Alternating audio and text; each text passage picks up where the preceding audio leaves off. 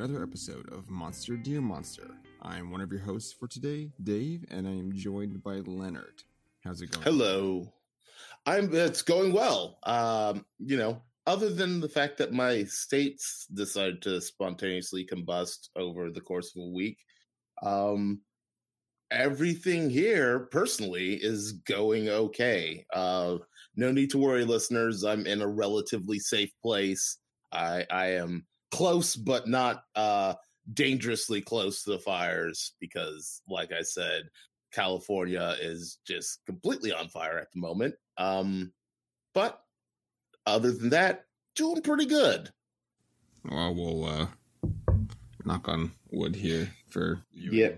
We have some other other friends in the in the area. I have a lot of family in California, so it's best Ah. that it's not all ablaze or any Yes. of it really. Yeah, Nothing should be burning. Um, just for the record.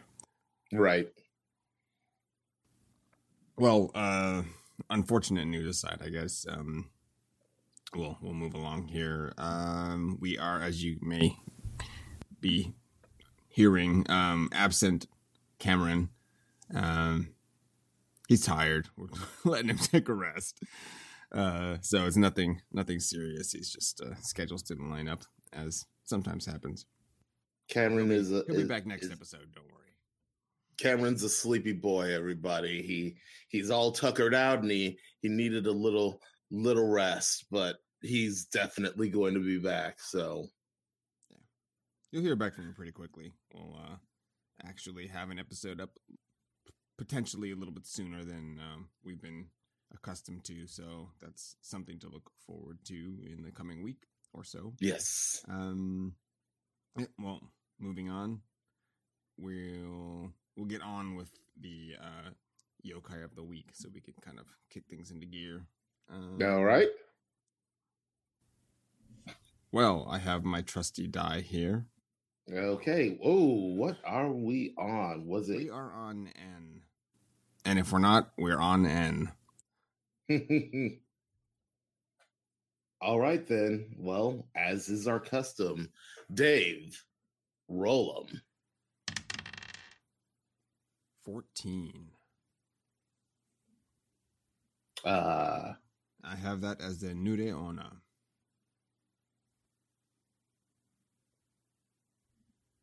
So this is a female snake-like monster who appears on the shore. What shore? Uh, hopefully it'll tell us and we'll find out. Oh, we get a little uh picture here. She's uh, yeah, yeah, attractive lass, long black hair, spooky tongue. It's a lady's head on a snake body, almost like an eel. Yes. There's there's like little feathery bits along the edges. yes. It- oh, yes. Very much a a a lady a lady snake, and not not uh what what was that um was it uh XCOM two that re that introduced the the lady snake uh enemy variant. Is it? I don't remember. I don't know if I. played Yeah. Oh, the original XCOM or the Uh, sequel of the no. the the sequel of the new one. I Oh, okay. believe Yeah, there didn't- was like a chance to play that. One. uh, I believe there there was in fact a a lady a lady uh, cobra uh, enemy type that they introduced in that one. Um, I'm We're not- it's probably more anthropo- anthropomorphic rather than just a snake with a with lady head. Yes, yes. I don't know. I think this Oh. is better. So, um, Nure Ona, Wet Woman, uh, is a yokai which resembles a reptilious creature with the head of a woman and the body of a snake. While the description of her appearance varies slightly from story to story, she has been described as being 300 meters in length and has snake like eyes, long claws, fangs, and long, beautiful hair. She is typically spotted on a shore, just a random shore, uh, washing her hair. with no hands. Uh, well, apparently she she does have long claws. It's okay, I didn't get there. that that that that that illustration is in fact taking liberties with her appearance. So oh, that's disappointing. yeah, because it is uh it is a significantly creepier image of just snake with lady face. Um well then continue on with the next section and all right. Uh let's see. Ah, yes. Uh, the Nuriana uh, intentions are unknown. In some stories, she is a monstrous being who is powerful enough to crush trees with her tail and feeds on humans and, and feeds on humans. She carries with her a small, excuse me, a small childlike bundle which she uses to attract potential victims. Uh, if a well-intentioned person offers to hold the baby for her, the Nuriana will let them. If they attempt to discard the bundle, however, it is revealed that it is not a child at all. Instead, the bundle becomes incredibly heavy and prevents the victim from fleeing. She then uses her long snake like tongue to suck all the blood from her victim's body. In other stories, the Nuriana is simply seeking solitude as she washes her hair and reacts violently to those who bother her. Uh, the Roku, Roku, the Roku Rokubi yeah. is a close relative of the Nuriana. Let's see. And apparently, the Roku Rokubi are yokais that look uh, shockingly similar to humans, uh, but there are two types: one whose neck stretches and one who head whose head comes off and flies around free, freely. As you do. Yep, close relatives, everyone. So that's uh, I do that. You know, this is one thing uh, that I've always enjoyed about uh, Japanese mythology is that you have these yokais that are um ten seemingly tangentially related and it's like second cousin and they have vastly different abilities and properties.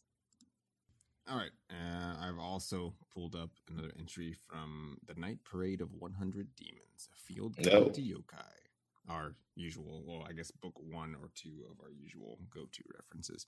So According to this, Nureona, translation, wet woman, alternate names, Nureyomejo, habitat, coasts, rivers, and other bodies of water native to Kyushu. So we now know at least what island the particular shore uh, belongs to. Right. Diet, blood. All right.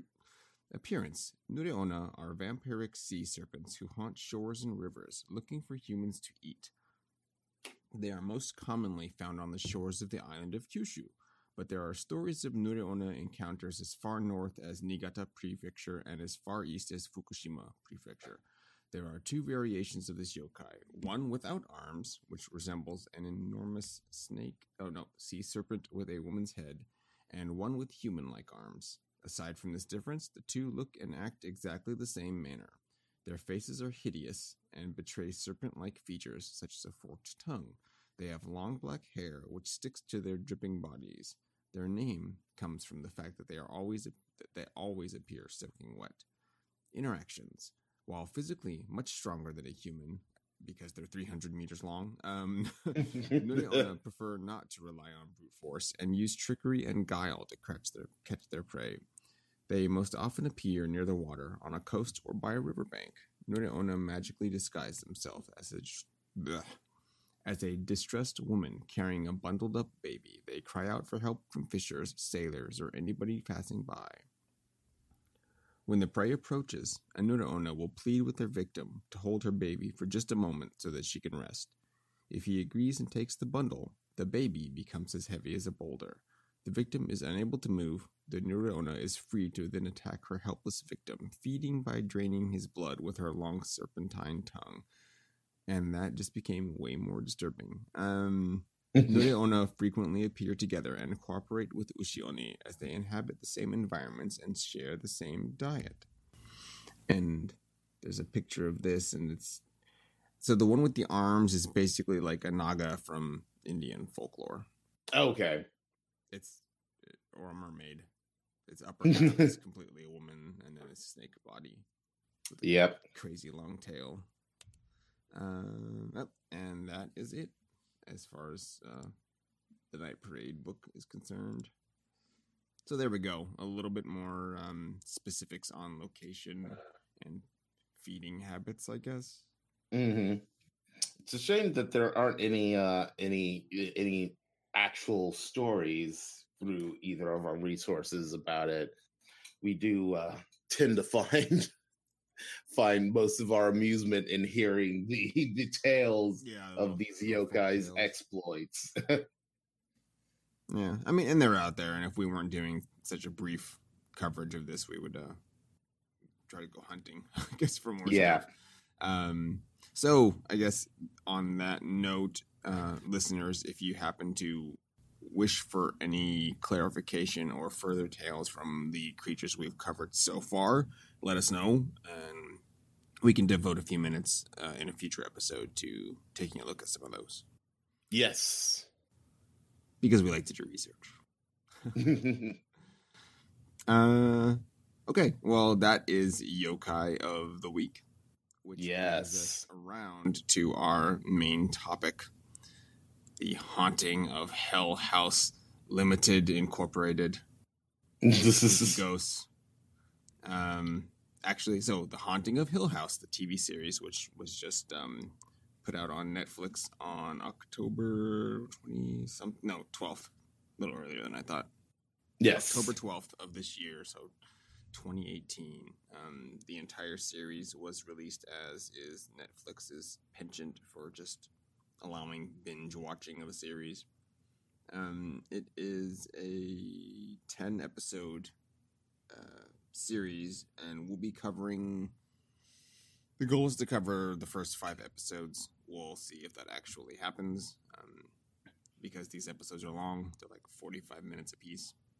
Yes. Um, however, we won't be diving through the entire episode. There's not um, not as much that we would need to cover, uh, just according to like what our interests lie in. Um, there's nothing particularly uh, wrong is the wrong word. Um, the episodes are fine. They're just a lot of drama, and that's outside of our, our podcast, I think.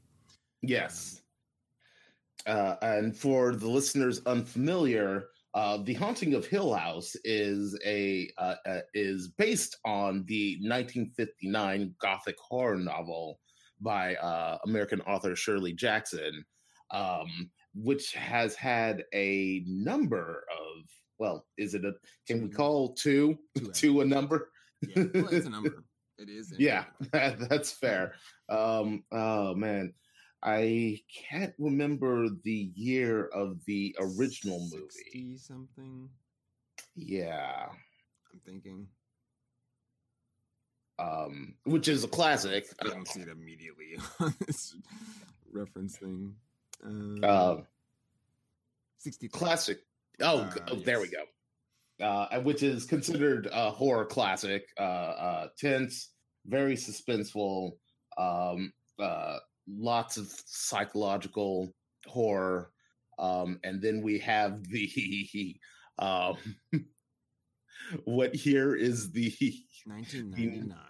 yeah 99 oh the the late nine, 90s early aughts when everything that was old was being readapted and repackaged we got the the haunting of hill house the uh uh liv taylor is that no ty mm, no Li- um This one had um, Lili Taylor. There we go. Lili Taylor, Catherine Zeta Jones, um, uh, Liam geez, there we go. Liam Neeson and Owen Owen- Wilson. Wow, Wilson. Yeah. Um, Oh, Bruce Uh, Turner. Bruce Turner, but he, he was only in there briefly. Yeah. Um, which is uh, um, um, not subtle, um, No. covered, slathered in CG. Um, uh, there is uh, I, uh, spoilers, spoilers for those who haven't seen the 1999 haunted uh, haunting of Hill House. Um, Owen Wilson has an hilarious death sequence in that movie. Um, involving a magic carpet ride and a fireplace and no not not in the way that you you're thinking that someone could go out with a fireplace um it's entertaining enough as a popcorn flick but as like this movie based on uh, this moody psychological horror novel uh, slash uh, original adaptation it's not great um, which brings us to 2018's uh, limited run series of The Haunting of Hill House. Um, Dave, you want to get into it? Uh, well, I think as adaptations go, the the uh, the 1999 film, while it wasn't, uh, it was a loose adaptation. I would say that the TV series is actually probably a looser adaptation. Yes, definitely. It's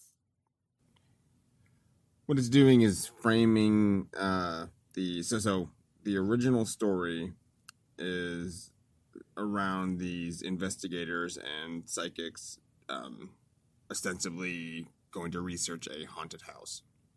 Now, the TV series is reframing those investigators as children of a family um, who are uh, renovating a house in order to flip it to sell it. Yes. And so that it makes sense because that's a relatable thing to I think today's culture.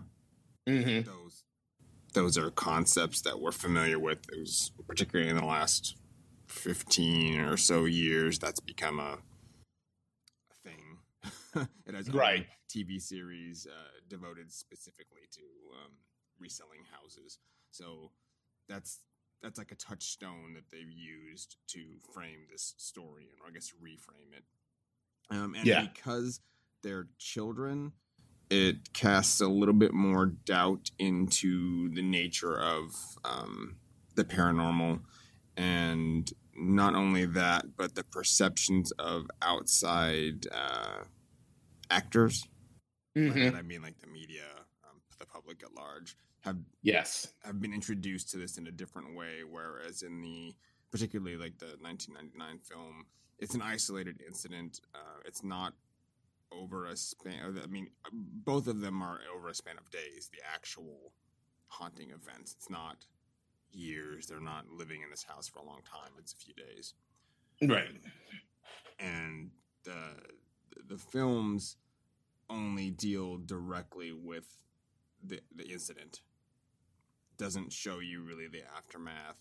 Um, the the 1999 film deals with some of the history of the house, and then kind of rewrites one of the characters in particular and changes her relationship to the house as opposed to what we see in the TV series or um, the original book and Mhm. film.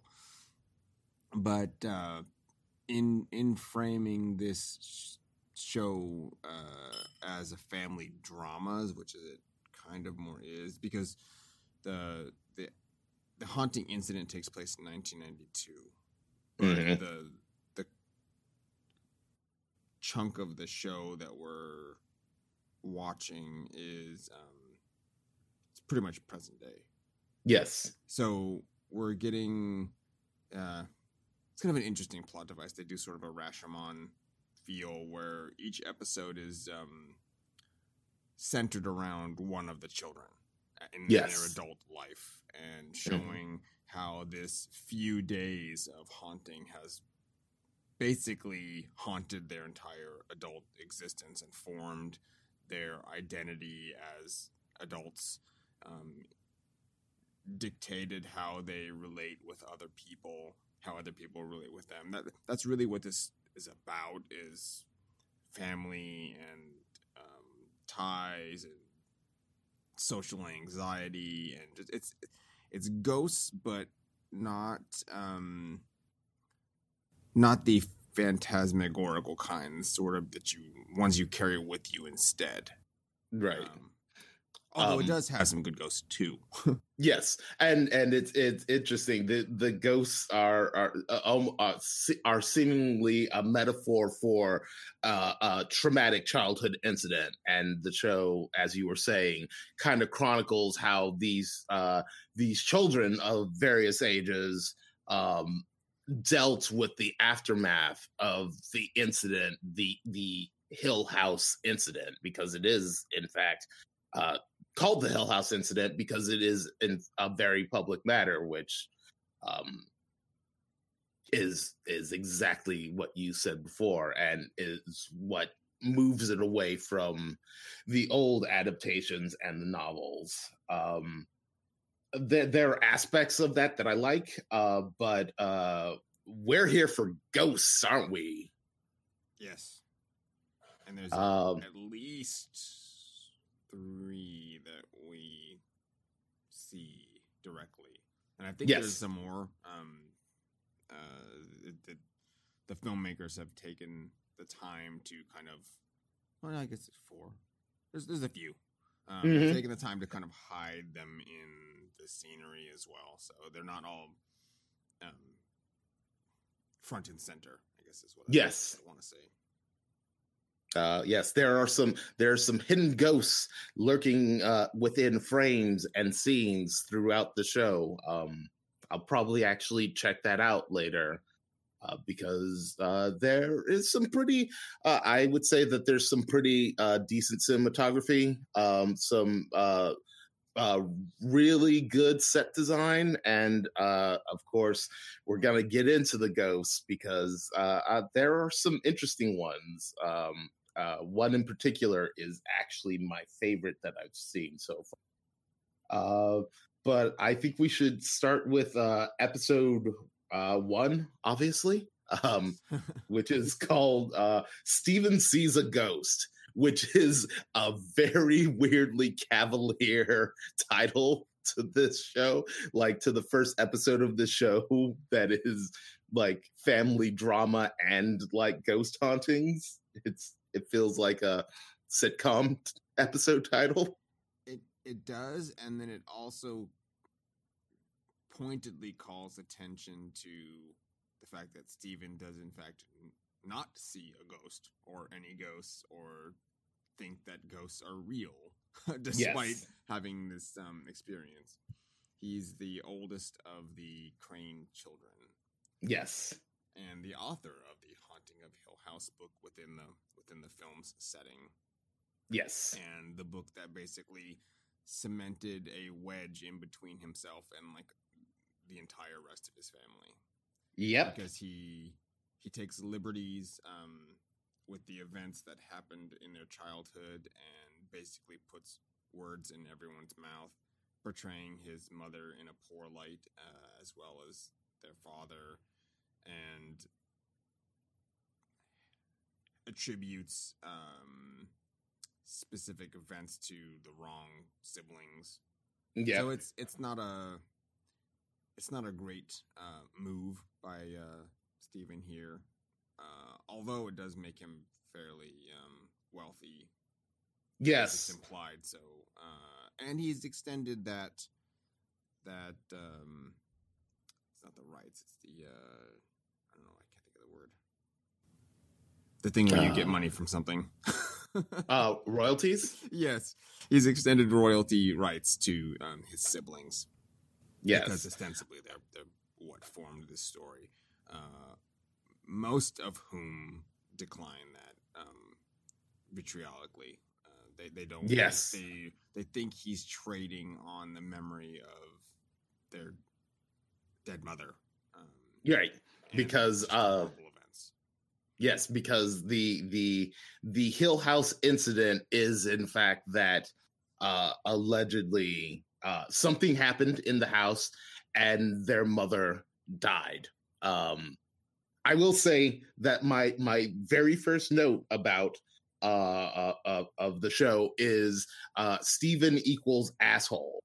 Um, I did not. I uh, I get the character that Stevens uh, uh, is supposed to be, but man, he is uh, super insufferable.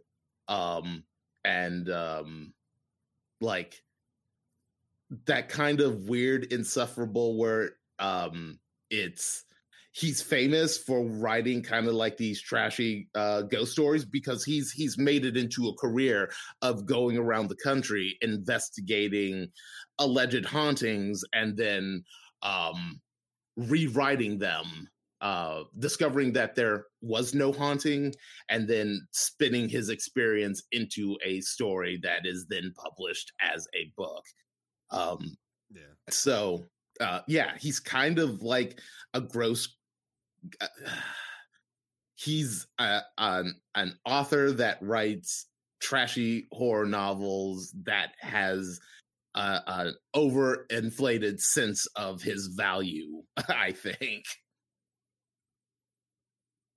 That and he's um he's purposely like misconstruing events uh to potentially the detriment of the people that are telling him these stories and he Yes.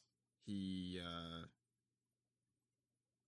doesn't see any problem with that because Yeah. it makes him money Right. and it doesn't help that his audience like loves the um portrayals he's he's done um at the expense of the truth i guess as, as, Mhm. as it would be and this Um, of course doesn't sit well with his family i don't we don't see interaction from um any of the other people that he's done this to uh, we only kind of see him through his lens his family's lens and then the fans Yeah. who a few of them particularly in this episode kind of maybe get a little peek behind the curtain and Yeah.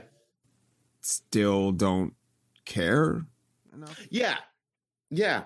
I, I I thought that was interesting. That was uh that was something that slightly turned me around on Steven in this episode because he's uh he's in is it Lorraine? Uh he's uh, investigating this case of this woman whose husband died in a car accident when he uh veered off the road during a rainstorm and the car landed upside down so it couldn't be seen from the highway and basically died hanging upside down because all the blood rushed to his head and she saw his uh, uh claims to have seen his ghost hanging from the ceiling uh dripping water and when he opened his mouth a car horn uh came out of it because he was trying to signal for help as he he laid in the wreck and Steven discovers that uh, there's probably a chance that that wasn't the case and is completely open to like uh pulling back the curtain and just telling her like I listen, I I've never seen a ghost. Like yeah, I write all these stories, like take creative licenses.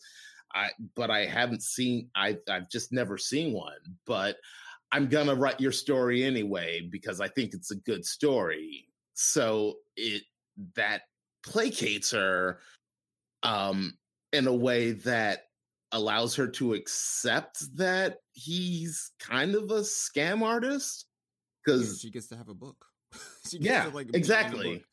so it's yeah it's not great i mean the Yeah, the the character is well written. Yes. The performance is is good. So Mhm. all of these things come across as believable. Right. This guy's not a good person. Hmm um, but it's not something you can like you can understand but not agree with i think is what it Mm. comes down to. Yeah. I get what he's doing. It's working. Yeah. Um, Yeah. but that doesn't make him any less of like a jerk right. for doing it um and taking advantage of people because that's basically what he's doing is taking advantage of people's grief. Right. And then making money off of it so that's even more uh, objectable. Yeah. um, we do get a few good scenes with uh the the husband ghost.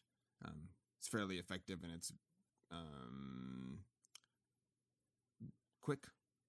Yes. It's just brief glimpses but enough to kind of elicit maybe like a jump scare or or that kind of surprise feeling because you're not immediately you're not expecting it um and then they do enough tension building to where you're waiting for something to happen and it's Yes. possible that it might not ever um, reveal itself Right.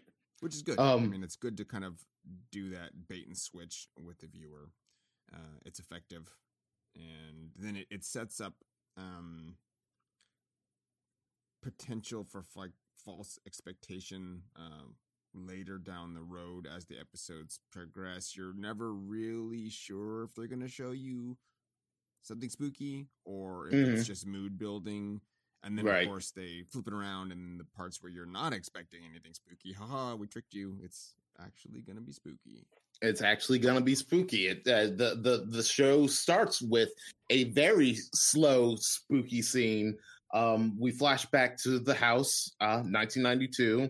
Um, one of the tw- uh, uh, the parents have five. The Crane parents have five t- children. The youngest are twins, um, boy and a girl. Uh, it's Nell and and Luke who share a be- uh, who share a bedroom um in this creepy super super creepy house super Uh, house yeah huge. big and creepy and big heavy doors um and uh nell uh has a what her parents perceive is a nightmare night terror um of the uh bent neck woman which um is is a is a reoccurring ghost uh throughout the series um and the uh her parents come in reassure tell her that she was having a bad dream. Um is this the um uh is this is the opener where they uh uh, uh let her go back to sleep in her bedroom uh correct? Yes. Um and uh they long sing comfort her put her back to bed and they frame the shot where nell's sleeping laying on her side and just out of the background you see you start to see the uh bent neck woman come into frame uh hard cut to uh title sequence. So it establishes right away that uh there are ghosts and the bent neck woman is is one of the big players. Um because she appears a lot early early on. Um and uh as far as i i i've seen i haven't gotten a really good look at her face um but i think uh that happens in a later episode. It happens in episode five. Okay. Um but yeah, that's uh you get you get your very classic um to to uh frame it in video games as I love to so much. You get your very classic fatal frame ghost right on the onset in the haunting of Hill House. Yeah, it does feel a little bit like that. They um they they do a good job showing different angles or even not like the the ghost won't fully be in frame, which is a smart Yes. move because you're not um you're not fixated as you mentioned on any like one feature. Like you might Mhm. just get the hair, a couple strands of right. hair in frame, and that's that's effective. Um, but the uh, episode ends with all of the siblings simultaneously waking up and gasping, clutching at their throats, um, uh, because they're scattered all over the country. Um, they don't live in a central location uh, with one another, at least not all of them. Um, gasping, uh, clutching at their throat at exactly the same time. And uh, uh the oh well the ec- episode actually ends with Steven having uh left uh Lorraine's uh house come back to his apartment uh sees Nell standing in his apartment uh has a very one-sided conversation with her and then receives a call from his father informing him that uh Nell is dead Um, So Hence- he talking to? exactly, and so that this is this is the the why the episode is called Steven sees a ghost because it is actually the first time that Steven sees a ghost, and unfortunately, it's his younger youngest sister Nell. Yes. Um, want to move on to uh, episode two, the open casket. Yeah, this one was um potentially this one's maybe a little bit harder for people to want to watch. Uh, Mhm. just because of the events and the themes that it deals with. You're right. Um so let's see. Oh, guess. So the is she the oldest, Surely, I think I believe so. Um, yes. So of the Crane children, Shirley is potentially the uh, well the oldest girl. Um, Steven's the oldest of the, the siblings. Yes. Um, she in present day is a is a mortician, yes. and she has two children. She's married. Um, but she gets word that her sister has died and volunteers to much to the justifiable and understandable um uh warning I guess, not Concern. It's, it's, i don't know what it's uh everyone's telling her not to do this so she volunteers to um clean up and ready her sister for an open casket funeral Right. that's not something you should probably do like just psychologically sound it's like being a doctor and working on a family member Uh, but it's, like, exactly. worse because they're dead Right. uh, like recently dead from suicide yes. um, Um, that's what part we uh, we uh, omitted there so nell commits suicide as far as um her family is concerned or Right. It, it, uh, ne- yes. Uh, Nell returns to Hill House and commits suicide. Uh, um, so that's the second death. Uh, as as far as the go- uh, show goes, uh, the mother's death hasn't been explained yet. It's just that uh, that she died in the house. Um, um, so it's it's very it's very much implied that she committed suicide in the house but as as as of episode two all that we know is that uh their their mother just died in the house and um uh shirley's obsessed with um fixing them fixing people and things in uh in death um Yes, because she had an incident as a child in the house where she was unable to save um, these little kittens that she had found in a um, it's not really a, a shed. Yes, she had found kittens in a shed that had been abandoned by their mother, um, theoretically, and she was allowed to to keep them and you know take care of them. But uh, it turns out that they were sick or had some sort of sickness and Mhm. probably going to die whether or not she fed them and tried to take care of them. But of course, this is framed from the view of a child, so it's it's something that she feels she probably should have been able to prevent had she been better at taking care of them. yes And that has followed her into her adult life. And instead of it's it's been it's been twisted into something else. And not to say that um, morticians is not a valuable job because of, of course it is, but rather than becoming like a veterinarian or a doctor, she's taken the other route and preserve decided to preserve health in death. Yes. And that's well even even as a child when when her her parents are discussing what happened um her her mother specifically is saying that uh this incident with with the the kittens passing is she's like it's ruined death for her or something I don't remember what the exact words are, Mhm. but she's saying that this is going to ruin her understanding of death like it's too soon to know like death can occur in this way. Right.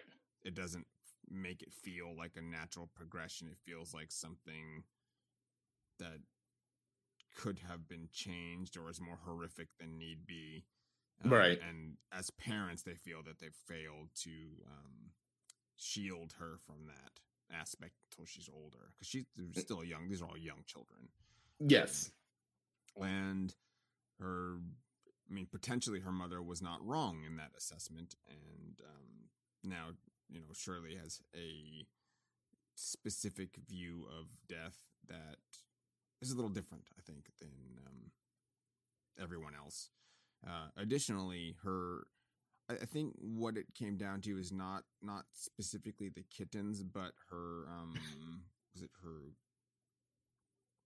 her m- mother also had an open casket funeral.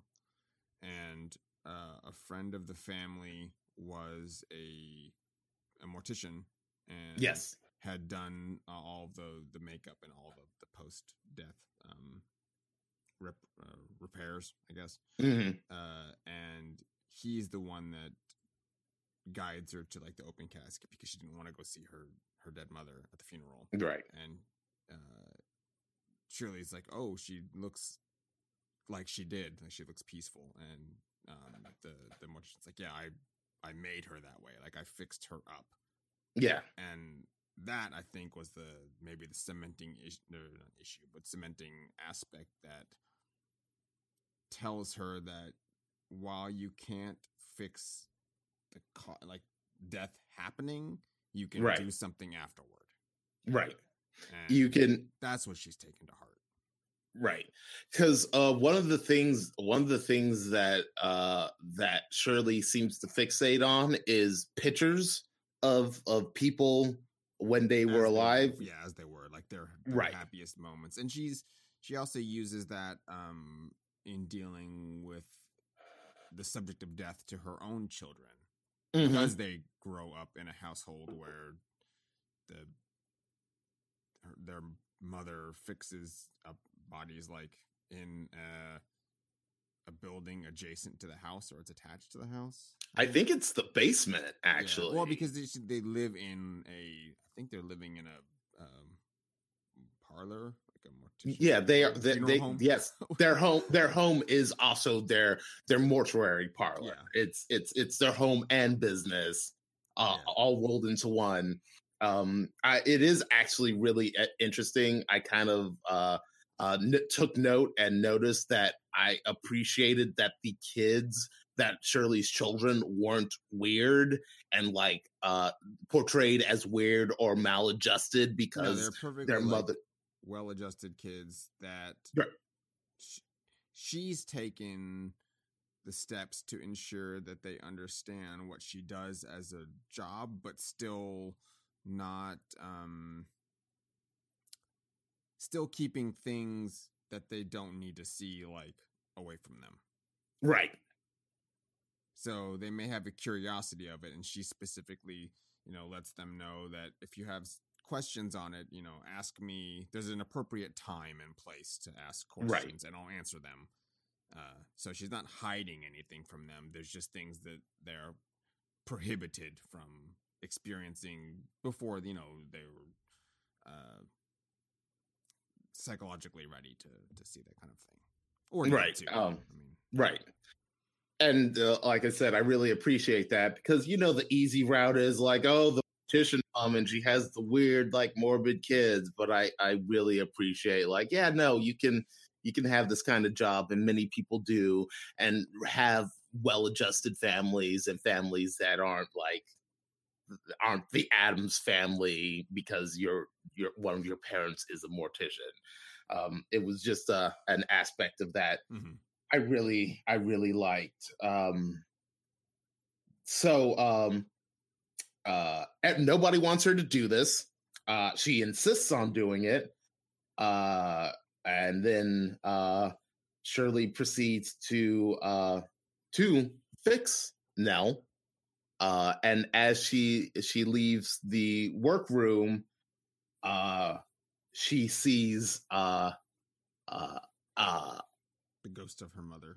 yes. Um uh does her mother say anything or do you recall Um, she doesn't say anything, or I don't. I don't think she says anything. But what she does do is she has uh, a the box that they buried the kittens in, and Mhm. she's, she's snaps it open, and that's enough to um, spur Shirley to flee the, the scene. Yes. Because And, that's uh, one thing that she hasn't dealt with. I think was the original problem, of, Right. Of the of the death of the kittens. Like she's put that aside and left it in the past, buried. I mean, literally. mhm. Not that she's supposed to go dig up the kittens, but she's just not dealt with the trauma that that obviously caused her. Right. Which is something that all of the every every single one of these kids has has that ghost of you know their experience like has formed like their the core of their adult personality Right. and to to their detriment i mean um Yes. at least uh psychologically i mean they may be successful in what they're doing but they're all in some way heavily affected by the you know the the specter of their mother's death whether or not they want to admit it mm-hmm Uh, this is also uh, before we move on to the third episode. Uh, this is also when they kind of introduce um, this uh, the the concept that um, uh, I'm sorry, I can't remember the mother's name. mm, even i have to go look it up it's uh Is it Olivia? yes the, it's the parents are Hugh and Olivia. Okay, father is Hugh, uh, mother is Olivia. Um, Olivia is trying to talk to Shirley, or Cheryl, uh, Shirley, uh, about the the the death of the kittens, and suffers a a massive headache. Um, uh, like- which Hugh debilitating migraines Yes, uh, which Hugh uh, refers to as as a color storm when Olivia makes it back into the bedroom, and this starts up uh, uh, the the implication that uh, Olivia is um, uh, psychic, which is explored uh, really explored in the uh, next episode, but it it it sets up that that all of the children might have some sort of like psychic sensitivity to the supernatural um with this this particular episode um and so that's uh really important because that's what the next episode touch is all about um uh where uh did was there anything else from uh open casket that you wanted to cover dave? No i don't think so we can we can move on Okay. Um and uh touch is uh framed with Theo who um has been living with Shirley in uh a side uh like The guest, house. yeah Yeah. and this is Um, theodora the middle sister Yes. Um so uh Theodora's been living with Shirley.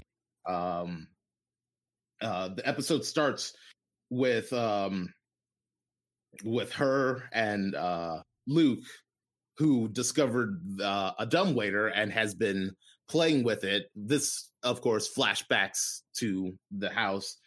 Um and uh she uh helps Luke get into the dumbwaiter. Uh he wants to, by the way, and uh tries to send him upstairs, but instead sends him down to the basement where he is um traumatized by a ghost. Yes, you're right. easiest- way to yeah. that part that yes uh big big uh big spooky basement ghost. Um and of course her parents discover it when luke starts screaming uh dumbwaiter comes up and they uh they blame him and uh No, they don't blame him they blame theo. I'm sorry. That that's right. They blame theo about it and um so uh that sets up uh is it uh do we then flash forward and discover that Theo is like a social worker? Um, Um, yes, it it gets into that a little bit. uh so uh Theo's a social worker. Uh she's uh working with this uh little girl who keeps talking about this monster named Mr. Smiley uh that lives in the basement. Um and uh Theo is trying to like figure out what uh trauma this uh uh this girl is is dealing with but doesn't have a clue. Um i think it flashes back to uh the house. Um theo uh figures out like gets luke to help her figure out uh where the basement is because there's no records of the house having a basement. Yeah, it's not in Um, the plans, and the parents think it's just a crawl space. Uh, and Yeah. a, a large part of the problem is these these children, while they're living with their parents, rely really on on each other. They have relationship with their parents, but I think it's strained due to one reason or another. And Luke, as the one of the youngest, um, he's doubting of himself because no one will believe him. Right. And he asks Theo, you know, I don't know if she asked her, but she says that she believes him. And Mhm. he, you know, he's specifically saying that his, you know, his parents are denying that there's even a basement, and he just got scared, uh, Right. Being stuck in the dumbwaiter. So Theo goes out of her way to help him prove that there is in fact a basement right in the house. That of course isn't on the plans, and she, you know, they do the standard. If you walk so far in a room, uh, but you do the same in other floors, and the room goes further than the wall is supposed to be, hmm then there's extra space somewhere. Right. Um, and Theo discovers the basement and discovers uh, a, a, a scrap of uh, Luke's uh, turn, uh, torn pajamas. And this is where we get the confirmation that Theo can just feel incidents or emotions by touching things and people, um, which is uh, which um, blends into her her current day life by the fact that she constantly wears gloves um Fancy because yes because she uh it appears that she's uh uh not capable of turning it off no, it is just- something. She's just gonna get. Uh, uh, I don't know if it's a flash for sensation. She pulls like emotions and past memories and stuff that she just doesn't want to see or Right. have to deal with like every second of the day because it Right. yeah it does not turn off um but she also uses this to the benefit of helping children.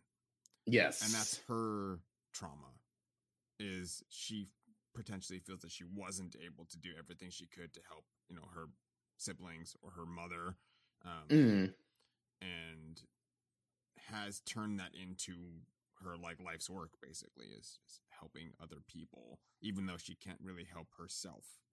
Right um or her siblings as it turns out Right. Um yes, because when um when Theo discovers the news about Nell, she's angry at her. She's she's angry because like everybody else, she believes that uh her mother committed that Olivia committed suicide and thinks that um uh Nell Nell yes should have known better and that she should have known what suicide does to this family um so when nell's body arrives uh in the previous episode because that's uh this is actually another aspect of the filmmaking that i i appreciate which is um uh reuse of scenes um that then yeah. br- branch off because we're now following this other character Mhm. So the Because- the film is not chronological like at all.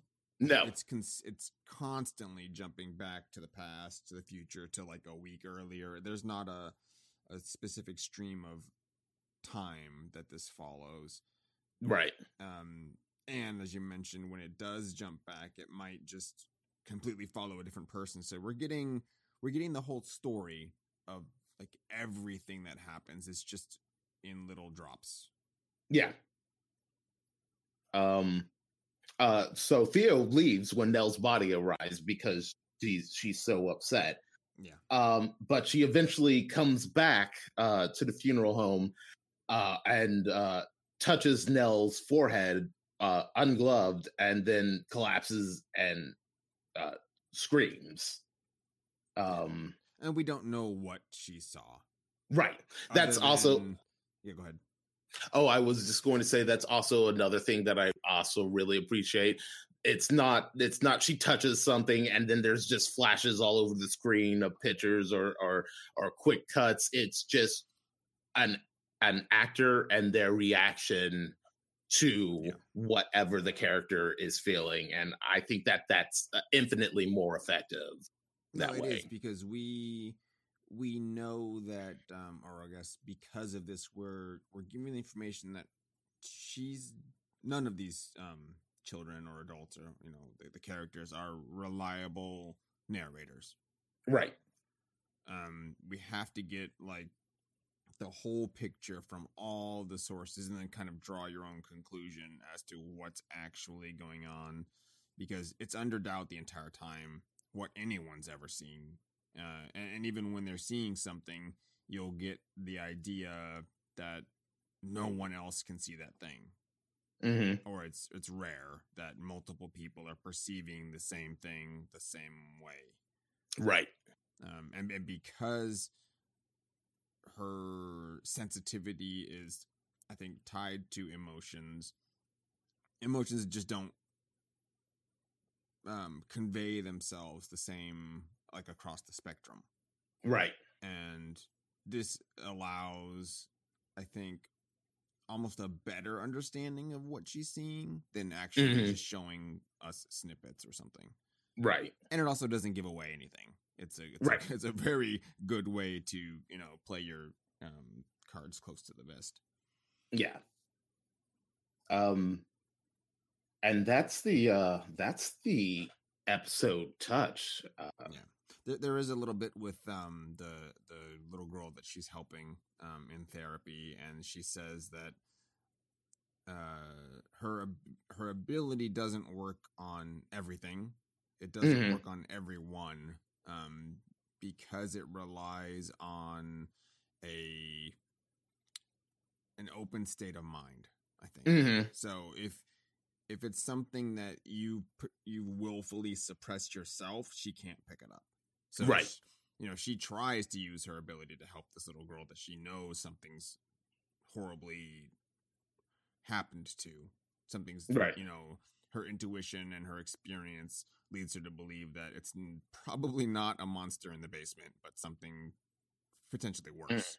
And she can't access that information um, directly from the girl. It's not helping. So she does, uh, of her own volition and I guess beyond the bounds of her, her specific job, um, does make a house call, which is something she normally does not do in her in her daily profession. Uh, and through the um, her investigation of the the girl's home because the girl's an adopted um, child. Right. So through the investigation of the foster home, she finds out that uh, it's it's not a a place um, that should have been allowed to have foster children. I guess Right. We'll, we'll we'll leave it there. It's not. Um, good things did not happen to this child, uh, and Right. uh, she's able to at least prevent that from happening again um, by calling in like child services. So it's um right. uh, combined with some of the events in the the previous episode. The, these episodes are they're not really for children. Like there's No. an age limit that I would put on this. Um, I don't even I don't even think this is PG thirteen. It's probably rated R. just Oh, yeah, because yeah. of the subject matter that this that that the whole series um traffics in. Yeah, uh, like the the series is rated TV MA, which Yeah. effectively uh, uh, uh, an R for films.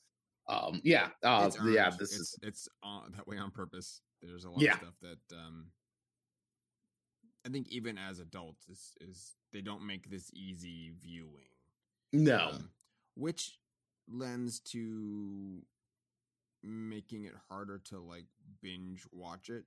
Like I find that I can only watch maybe two episodes at a go, and then I have to like go do something else. do a palate cleanse. Yeah, I, uh, I, But it also I time to think about what actually was going on and all the little. There's a lot of details going on in these in these you know 45 minutes of of uh, TV. Mm. Um. Yeah. Uh, I I had meant I had to do three episodes in one night. Um.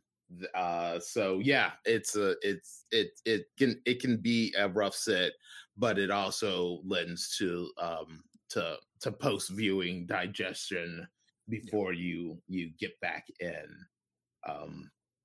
So uh, that's touch and uh, the next episode is entitled the the twin thing um which even though it's uh about the twins it's mainly about luke um luke uh has had it uh, has had it the worst of all the children's uh, uh children as an adult um Or He- as a child too, I think. yeah yeah he yeah Poor- true I just got the short end of the stick the whole whole time. Yeah.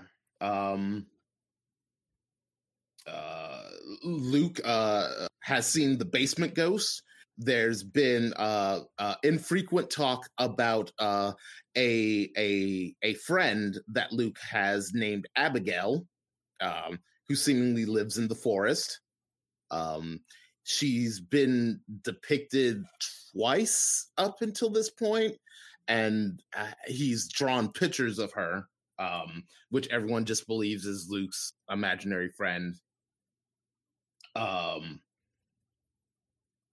so uh, Luke and uh, Nell, uh, Luke finds a bowler hat uh, that his mother, uh, actually, Luke's given a bowler hat that his mother finds in the attic and just wears it around the house because that's what kids do and kids love. His father bribed him to be able to keep it. That's right. and that was kind of like I don't know, it was weird. So Uh, uh, it, it's in reaction to Luke's experience in the basement, and his father uh, wants him to ad- wants Luke to admit that it was like just a nightmare, like he just Mhm. scared himself being in the dumbwaiter, Yes. and there was no ghost because he's insisting, Right. of course, that there's a spooky thing in the basement.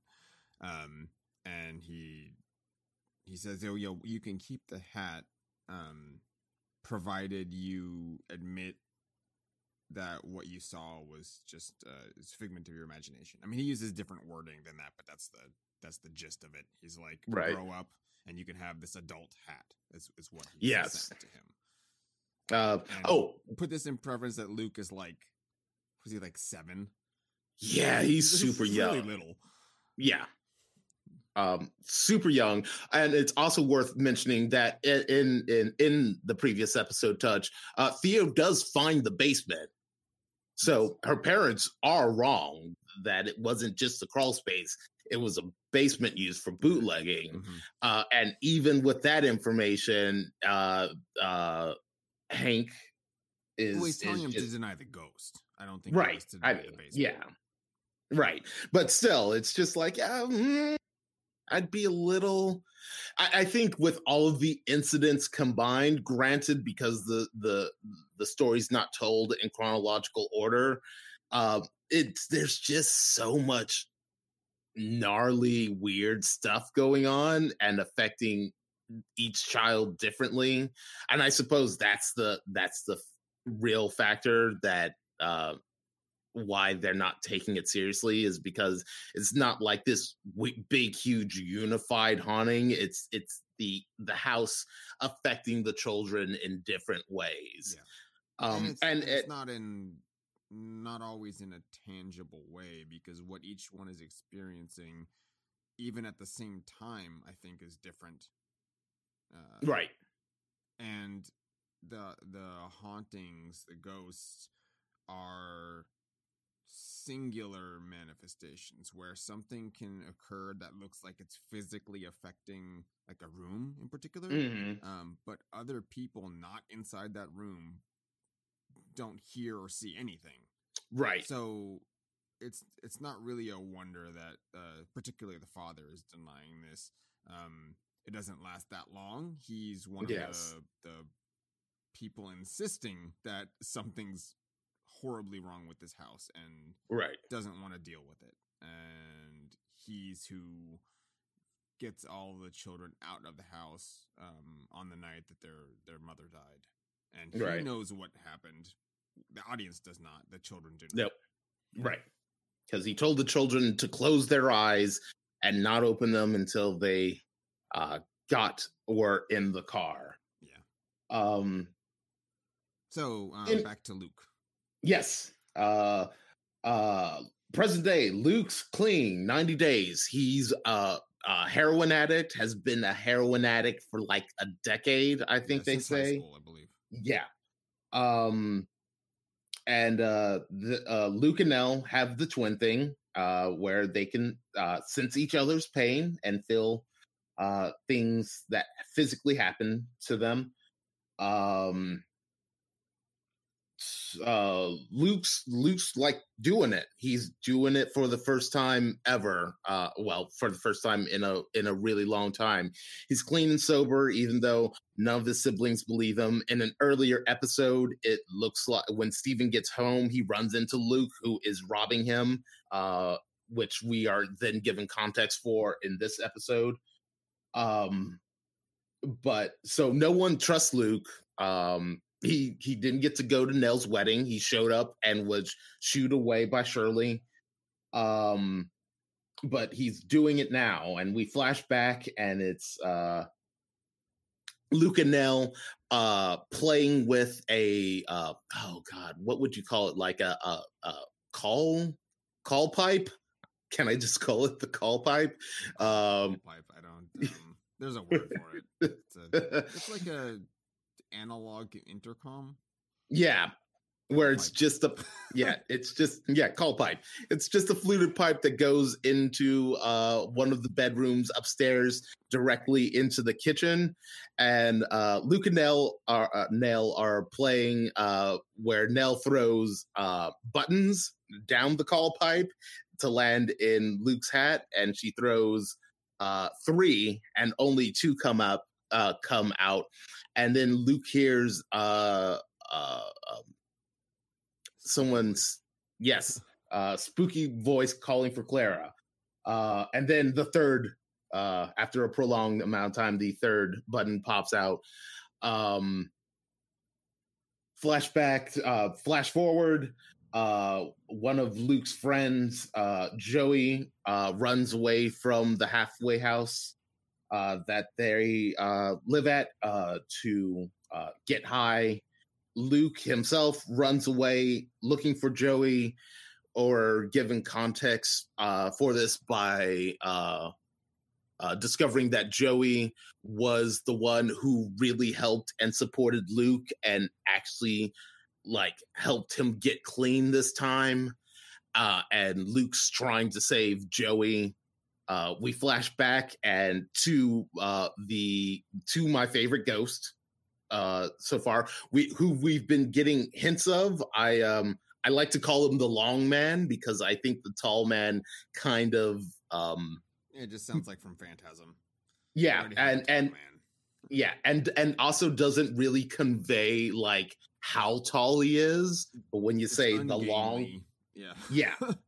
Um but yes luke hears something in the door uh uh little baby luke hears something in the hallway of the house and uh creeps out of his bed opens the door and i actually missed it the the first time um where he looks around the left side of the corner. I didn't recognize it as a figure but there is an uh like unsightly tall man um, floating just like a couple of inches off of the floor with a, uh, a long walking stick floating down the hallway and opening each and every one of the bedroom doors. Um, uh, Luke sees this. Uh, it's really effective. It's absolutely silent. You don't get a good look at the ghost. Um, Luke creeps back to his bed, hides under his bed. The ghost comes in, uh, looks at Nell, looks at Luke's bed, and grabs the bowler hat and uh, puts it back on and uh, uh, is about to leave when Luke gasps and the ghost discovers him. Um, cut to the present. Luke's uh, found Joey because she he knows where she she likes to buy from. Uh, is uh, going to really trying trying to save her. Um, goes to Steven's house. Uh, discovers that Steven and his wife have separated. Um, but he does manage to get the Steven's current address for his apartment. Uh, that's when he goes in, uh, breaks into Steven's apartment to steal a camera and an iPad, and that's when they have the exchange from episode one. Um, and then uh, meets up with Joey. Says he's gonna get a hotel for a couple of ga- days, help her get clean. Uh, Joey uh, grabs the money or uh, gives gives Joey the money. Worst idea ever. Joey says that she needs to relieve herself in an alley and disappears. And Luke is uh, now on the street because he can't go back to the half halfway house because he broke cur- curfew. He's jumped by some thugs. He's gets his shoes stolen. Um, and just has like his lowest moment. Yeah, it's not a good day, and no, uh, we have to frame this with the entire time that he has um, fled the, or didn't really flee. He he left to go help Joey. That's what right. Is, he's not escaping. That he wants to go back. He's trying to take her back. But um, right, the entire time he's been seeing the long man um, out of the corner of his eye, or just in the crowd, or mm-hmm. around, but always always turned away. Like we don't yes. ever see him it fade, which makes it way worse for some reason. Yep. Um, uh, we also get uh, introduction to the ritual from from past Luke with oh, Nell uh, for uh, uh, the the seven stones, one for each member of the family, and that uh, Nell just has to count each of them out loud and it'll keep the bent neck woman away from her. Yeah, Any, anything um, scary keeps it away. Yes, and like yes. the, it's like well, it's actually fairly heartbreaking because he's he's framing it that you have to have the seven things, and each of these are the family members. They have to be together to uh, scare away anything bad. So right. Just in that frame, uh, the fractured family can't function. Right. And even as a child, like this little kid understands that, but can't put it into words other than like this magical little cantrip. Um, yeah. And also that um, he's telling her, he's like, you have to count it. You have to count each one seven, you know, to count them one, two, three, four, five. You have to say it out loud. And he's like, yeah. sometimes you have to do it a lot. Yeah. That was like heartbreaking. Yeah. He has to the only thing way he has to deal with anything scary is by just repeating something to himself as a mantra like over and over and over and just hoping that that might alleviate whatever's bothering him. Right. Um, which really applies to to modern day Luke because he he still does it and uh, you, you know we we discover that the reason that he's been uh, using heroin is because he's been seeing the long man ever since. Yeah, his entire life. So right, he's just trying to make it go away. Right, and with counting doesn't work. Um, you know, being drugged up does at least right at least numbs him enough, and he he specifically refers to it as getting well. Um, yes, because it it's his coping mechanism, and that's uh that's horrible. It's not great at all. Um, particularly when you know it's not something minor. He has to he has to go all the way to heroin to make anything effective. Right. And and this is actually kind of sets up this double jeopardy situation with him in this episode because he's on the streets, he's seeing the long man, he's counting, it's not working. You start what the, the viewer starts wondering is he actually going to break his 90 days? Is he going to go back to heroin? He doesn't, thankfully. Um, there is a really fantastic scene um, late at night, right before the episode ends, with Luke walking down the street doing his seven count. And the long man is behind him, and he starts walking again. And without turning around, the long man is exactly seven paces behind him, floating down the street, keeping up with him backwards. um backwards it's it's it's yeah it's a it's a really great scene. Um, and Luke eventually turns around and confronts him, and it's his mother. Grant, um, what he sees is his mother, yeah. um, wearing the bowler hat, uh, with, yeah, um, and then disappears, and uh, Steven and uh, I, I guess his caseworker, the woman who runs the halfway house. Um, it's not. Uh, yeah, she just she just manages the that halfway house. Um, yeah. But one thing we do want to mention is that this entire night, um, mm-hmm.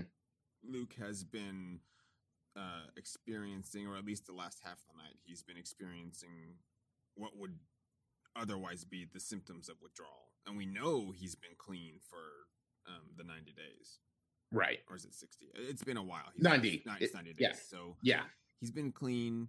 He hasn't touched anything. There's been a few parts where he may have had the chance to um, get his hands on, on some drugs from the dealers, but from from our view, he's not broken that. Right. But he's getting clearly sicker and sicker the entire night. So you're going like, did he do something? You're, the whole time you're just like, you're left doubting everybody, and it's effective for the, the film, but also like unfortunate because you don't want to, particularly with Luke. He's tried so hard. Right. Um, and he keeps saying, and when uh, when uh, Steve finds him, he keeps saying he's so cold. It feels like he's coming down. His arms and his legs are so stiff. Um, and and Steven then tells him that Nell is dead, and that's actually what he's been. Yes, he's experiencing, experiencing rigor mortis, and that's even yes. worse. Yeah, right.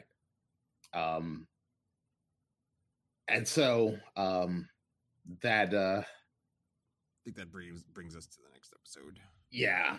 Uh, oh, uh, and of course, but of course, because of the twin thing, Luke, uh, at the end of the episode, Luke says that Nell's death wasn't a suicide.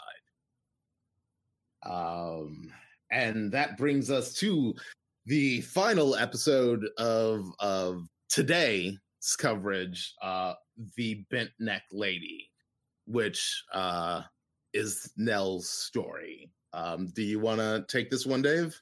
Sure. Um, this was for me. This was probably the up to now the most difficult one to to watch because uh, Nell's character is, aside from Luke, maybe the most sympathetic.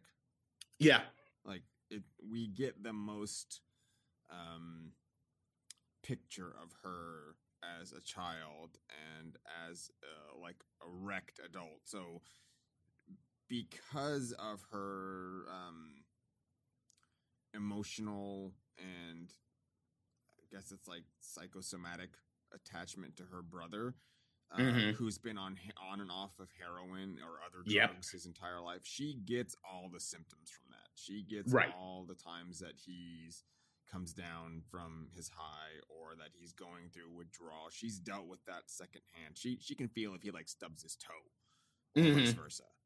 Right. Um, and they and they they do make a point of like illustrating that. So everything that one or the other goes through, it's shared. So you're and, and being in a bad situation for either of them um, has just doubled the pain in their like adult. They're, right. They're dealing for two, and that's mm-hmm. harder because neither of them are in a great situation.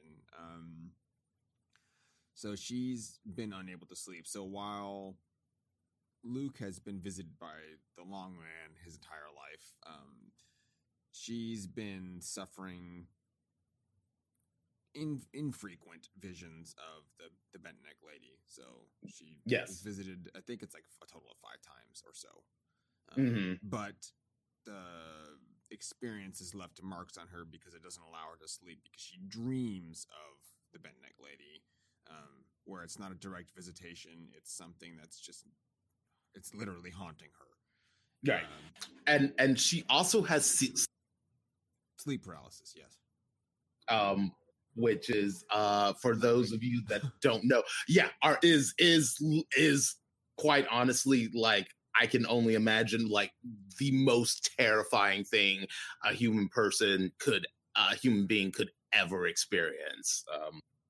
For those that don't know uh sleep paralysis typically uh involves you uh waking up but being unable to move for a period of time uh dur- while you while you sleep um it's yeah and uh because the lines are blurred between and they say that in the episode because the lines are blurred between dreaming and and wakefulness you can have uh horrifying hallucinations Like during it yeah um which she does. Yes. Um uh and she's she actually goes in for this and this is where she meets uh Arthur. Uh he's just a technician at a uh for a sleep study. Um technologist, not a technician. oh yes, yes, He makes a technologist. point of saying sleep tech is for sleep technologist. He's not a doctor. um really and they hit yeah, and they hit it off. They have um A it- whirlwind. Get a montage of a dating montage. Yes. Um but uh out of everyone um nell seems to have been despite everything nell seems to be the most well adjusted out of all the kids post I Yes, mean, she's- because her experiences are um, manifesting specifically as sleep paralysis. Right. Once she's able to solve that problem, uh, her life is manageable. right So it's hinging on Arthur's support. Um, like Right. everyone else, she she can't do it by herself. Right. And she definitely can't rely on her brother, which is the one that she should be able to rely on the most. Mhm. Um, becomes actually probably the worst thing for her. yeah Which is good that he's in um, rehab and it's doing well. So that's also con- you know contributing. Uh, she's she's able to tell other people that you know her. Yes, he's he is doing better, even if her Right. siblings don't um, believe in Luke. right should be able to trust her because he's like, I haven't gone to see him, but I know he's doing better because I haven't I haven't felt like I'm relapsing.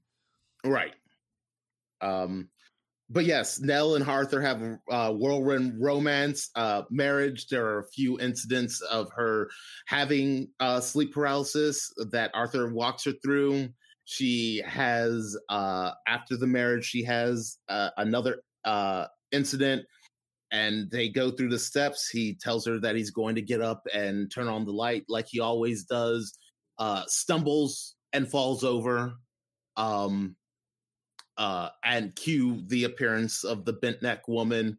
Uh nell's finally able to break out but and crawl to him but unfortunately arthur's dead uh an aneurysm um it's real it's a it's a really tough scene to to watch it's the um, whole episode, nothing like this was. Yeah. like I said, we said one of the more difficult ones because she's so sympathetic, and nothing affecting her is like her own fault.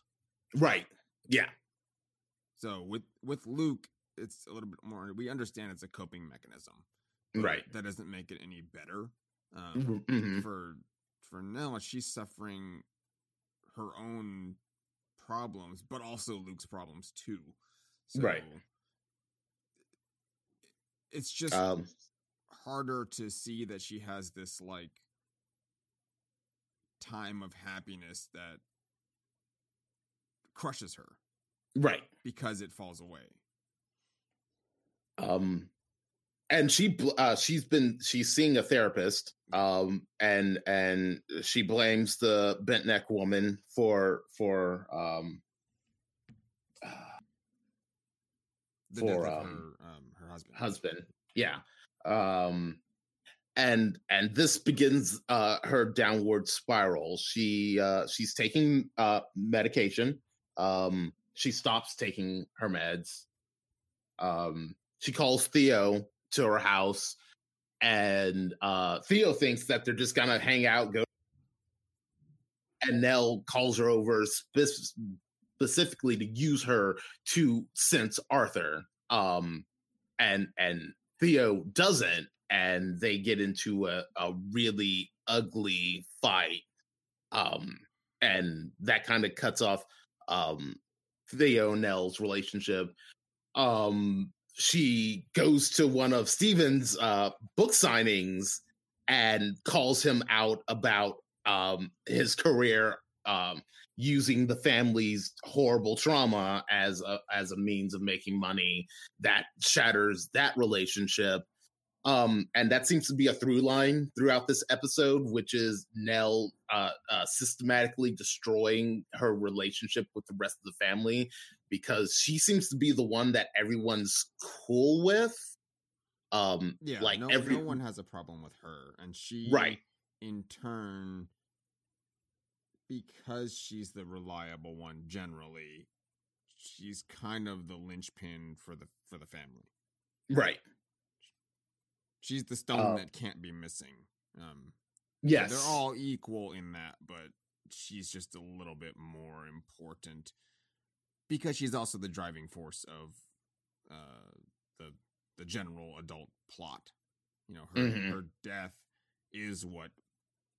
Again, it's like her life. It's bringing everyone back together, um, right even if they don't want it to. I mean, you wouldn't want it to, but it's that's what's happening. right and uh um she she downward spirals and eventually um Well, she's As- as- her medication also.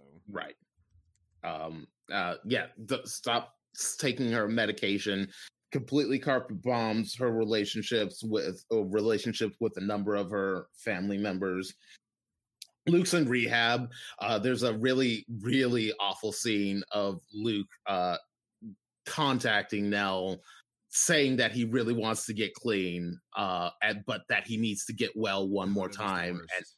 Yeah and and and for and and basically guilts nell into buying heroin for him one last time before he gets clean um which i i'm not sure about the time of this but this might actually be the time that he does stay clean for the 90 days but i'm Uh, yeah, not entirely last- sure That's the last um time he uses, at least in context of what's occurred. Yeah So Um, the beginning of his um, 90 day um, internment in the uh, rehabilitation center. right um uh and uh and nell nell keeps seeing the the bent neck woman uh, uh but uh when when um luke uses she see i think this might be like the first time she sees her in a non sleep state Um, as- in the present anyway. Right. Um. Uh. Not she. Uh, Nell's not asleep. She sees her standing outside of the car, down the street in the rain, just on the street, and this. I think that is probably the thing that really kicks off her, like, like cements her descent. Um. She finally. Uh. Uh. She. She. Kind of just gives up and goes back to the house.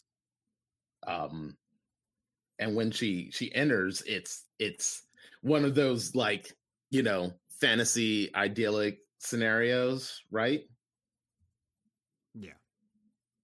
um she she has um so this is the first instance where we really notice that what's happening to these kids uh, mhm, isn't what's going on in the real world like it's it's a subjective experience because she's mhm, entering a house of of of an uh, it's like an illusion tailored specifically for her. Right. So she's going back and um the house is using the guise of her mother to entice her back. That's basically kind of what it boils down to. Mhm. Um yes, so she she she walks into this this fantasy illusion that the house projecting um uh Arthur's there alive. Uh there's there's a, a bit with her mother's locket which contains a picture of of Luke and Nell Nell in it. Um uh, during the fantasy she puts that on but it turns out to be a noose. Um and then uh Well, her mother puts it on her, so that's a yes there we go. Um, the, right in an earlier episode, um, or may have been part of this episode, the Nell had asked her mother because it's it, the locket that her mother always wore, and she was Mhm. like, "When I get older, can I have one like that?" And then her mother tells her, "When you get older, I'll give this to you." right So now, flash forward 20, 20 some 26 years, um, her mother's giving her that locket, right but really, But it's, it it's a ghost sticking a noose on her. But right and and then uh pushes uh and then is pushed from the top of the stairs by the specter of her mother um and she breaks her neck and dies but as she dies she falls backwards through time and it's revealed that in fact Nell was the bent neck woman the entire time it's the worst. yeah So every in- every incidence where the bent neck woman appeared is now falling into that moment to scare herself, not not on purpose. She can't stop Right. her fall, but um, Right. But it's also her realizing that, and that's that's the worst aspect of it. She knows that she's predestined to be this ghost because it's already happened. right So there was Yeah. no way for her to escape this, right yeah um, at least it- as far it- as she's concerned. Um, Yeah. it's it is actually the worst. it's the worst because she's sitting there going, "No, no, no, no, no," and she can Right. see what's gonna happen and how Right. it's gonna end. I mean, it's already ended; it's done. Uh, And then a, a point of note: um, her doctor uh, Mhm. Is the the actor that portrays Nell's doctor was the original Luke um, from the first movie. in Oh, 1967. okay, So that's it's great. It's a little cameo that they've arranged. That yeah, great. Love those. Um, very cool. Um, makes me makes me super happy when they they take the time to do little nods, uh, even if only a handful of people get them. Um, but yeah, that's the that's the first five episodes. That's halfway through the series. point, yes. Um, Yeah, and I, and I think once we have uh, all of us back on board, we'll we'll finish this up. Um, Mhm. and I would like to take the time. Maybe I I watched the 1999 version of the film fairly recently. Um, I think maybe we'll we'll cap this off with watching the original film. Um, and if one of us, provided the time exists, uh, have a chance to to read the book, um, we'll we'll try to get that to have a, a a better picture of this series and you know where it started and how it ended up. Um, right. and then do a little as the as the 10 episodes finish you know we'll discuss these these ghosts specifically in length because they are all um, as we found out uh, very specific uh. Yes. and in the unfortunate case of the bent neck lady um, one of the cast member like one of the children that's Yes. i don't know this was not expected um and Yeah. that's also why they don't show the face of the, the Right. lady Yeah. Um but yeah, it's yeah, the, it's too late Yeah. spoiled it. But yeah, it, it yeah, the show's yeah, the show is kind of is kind of a rough set. Um not because it's super super scary, but because it's it's it's about the damage that childhood trauma uh inflicts on people that they carry with them for the Yeah. rest of their lives. It just so happens that this this this trauma is is specifically ghost related. It is absolutely right. All of these things could have like this idea of these things happening and how they shape your life and how, and your interactions with everyone else and vice versa. Uh, it, it's really poignant. Mm-hmm. Like this was a well done idea. Um, and I haven't watched further than this this fifth episode, so I don't know. I've I've heard that maybe the the toward the ending this drops off a little bit, but we'll um we'll find out, I guess, uh, for ourselves and let you know. mm. Um, I don't. I think that wraps it up. I don't think there's anything else that we needed to to cover. Is there anything else you wanted to? No, I think that finished up. No, I think that that pretty much covers it. Um, this is uh, so far it's a it's it. I mean, I'm I'm interested uh and continuing. I i hope it's sixth landing. There there's there's some there's some stuff that isn't great like there's some effects work that isn't great. There's some effects there's some effects and and shots that are are are legitimately fantastic.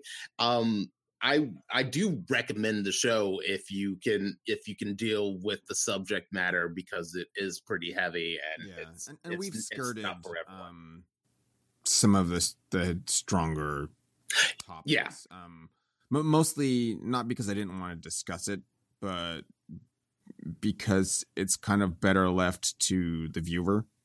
Yeah. Um, taking away some of the impact of the series to to unpack it fully. Right. Right. Um, so if if anyone wants to discuss any of this at length, um, you know, we'll we'll we'll freely do that. Um, via DM or something, uh, but right. not I think in the context of the show. Uh, well, we'll see how the the second part of this goes.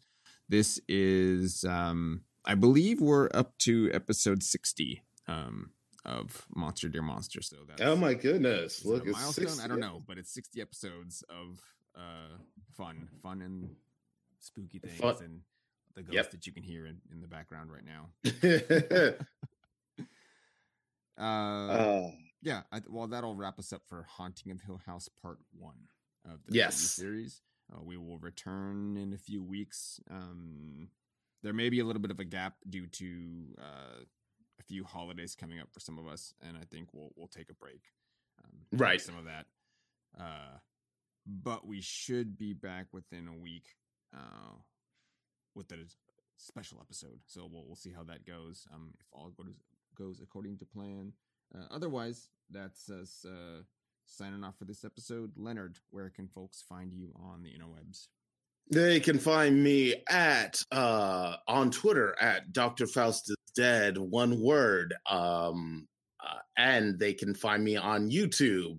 I have decided to stop reading out my YouTube URL. Just search for Dr. Faust is Dead on YouTube. I should actually be the first result because I, I've tested it myself. Um, but yeah, uh, I'll make con I'll make con- new content one day. Actually, it's looking pretty good that it'll be sometime soon. Uh, I think my schedule's about to shift back to normal uh, within the next week. Excellent. And and Dave, where can people find you on the?